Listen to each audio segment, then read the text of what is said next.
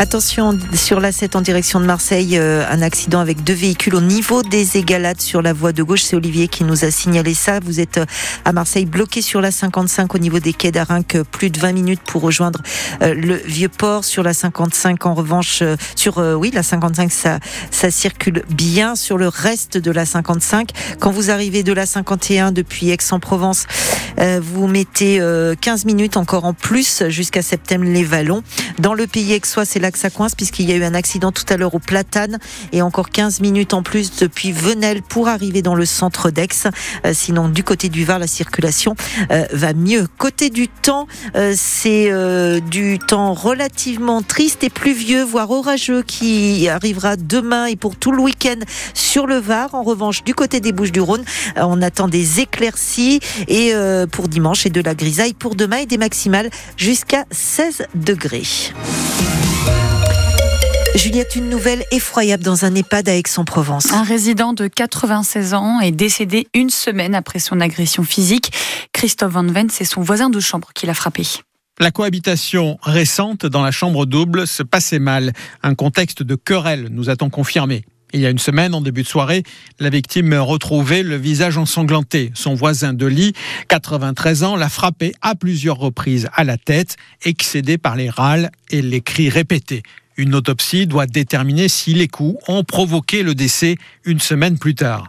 Nous avons contacté la direction de l'établissement qui se refuse à tout commentaire. Cet EHPAD est actuellement en plein travaux pour doubler le nombre de chambres individuelles pour sa soixantaine de résidents.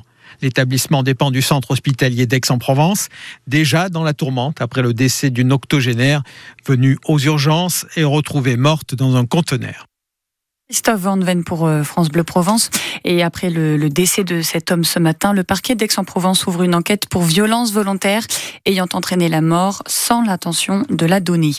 C'était une blague de très très mauvais goût. Deux adolescents de la Seine-sur-Mer en ce moment devant le juge des enfants pour avoir menacé de mort une professeure d'EPS. Ça s'est passé le week-end dernier. Avec un troisième jeune, le groupe se côtoie sur les jeux en ligne et décide d'envoyer, je cite, pour s'amuser, des messages très violents à cette enseignante ainsi qu'à trois autres femmes. Le détail de cette histoire est à retrouver sur francebleu.fr ou sur l'application ici. 30 ans de prison pour avoir tué le policier Éric Masson. Voilà la peine prononcée contre Ilias Akoudad à la cour d'assises du Vaucluse cet après-midi. Peine euh, accompagnée d'une période de sûreté de 20 ans.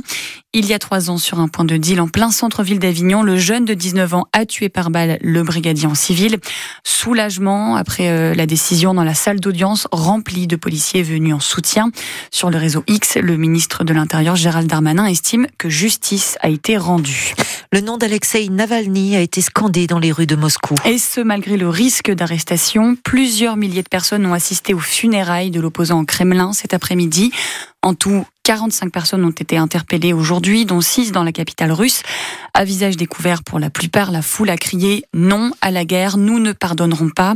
Le militant anticorruption Alexei Navalny est mort il y a 15 jours en prison dans des conditions encore très floues. France Bleu Provence, il est 18h04. Juliette, si vous le pouvez, ce week-end, rajoutez dans vos courses quelques boîtes de conserve ou des produits d'hygiène. À déposer à la sortie dans les boîtes de collecte du resto, des Restos du Cœur. C'est le week-end de don de l'association partout en France d'autant plus important pendant cette période d'inflation. Et c'est tout le paradoxe, car c'est aussi plus difficile de donner. Mais beaucoup font encore euh, cet effort, notamment lorsqu'on sait ce que c'est que de manquer. C'est le cas de Hayette, qui a donné de la farine et des conserves aujourd'hui au point de collecte d'un supermarché euh, de jazz de Bouffant à Aix. Elle aussi a été aidée il y a quelques années par les Restos du Cœur. Je fais partie des gens qu'il y a quelques années, j'ai eu besoin. Ça a peut-être duré 4 ou 5 ans. Des petits pots pour mes enfants quand ils étaient vraiment petits, du lait parfois, du lait en poudre qui coûte très cher. Donc, euh, puis même leur gentillesse. Ils nous apportent beaucoup de bienveillance et beaucoup de. Ils ne sont pas dans le jugement. Euh, voilà. Donc euh, moi je pense que c'est un juste retour, savoir un petit peu rendre ce qu'on a pu avoir à un certain moment, c'est important. J'aurais aimé donner beaucoup plus. J'étais en train de râler avant de passer à la caisse. Euh, les prix, c'est exorbitant, certaines choses de vraiment euh, nécessaires. J'ai pensé aux gens qui peuvent pas, euh, qui ont une petite retraite ou qui ont vraiment peu au chômage ou s'il n'y avait pas des, associations comme les restaurants du cœur, je ne pas comment feraient les gens. Hein. Ayette au micro de Marion Bernard dans un supermarché à Jas de Bouffant. La collecte, elle continue jusqu'à dimanche et ce soir sur France Bleu Provence en exclusivité l'unique Mm. concert des Enfoirés pour leurs 35 ans.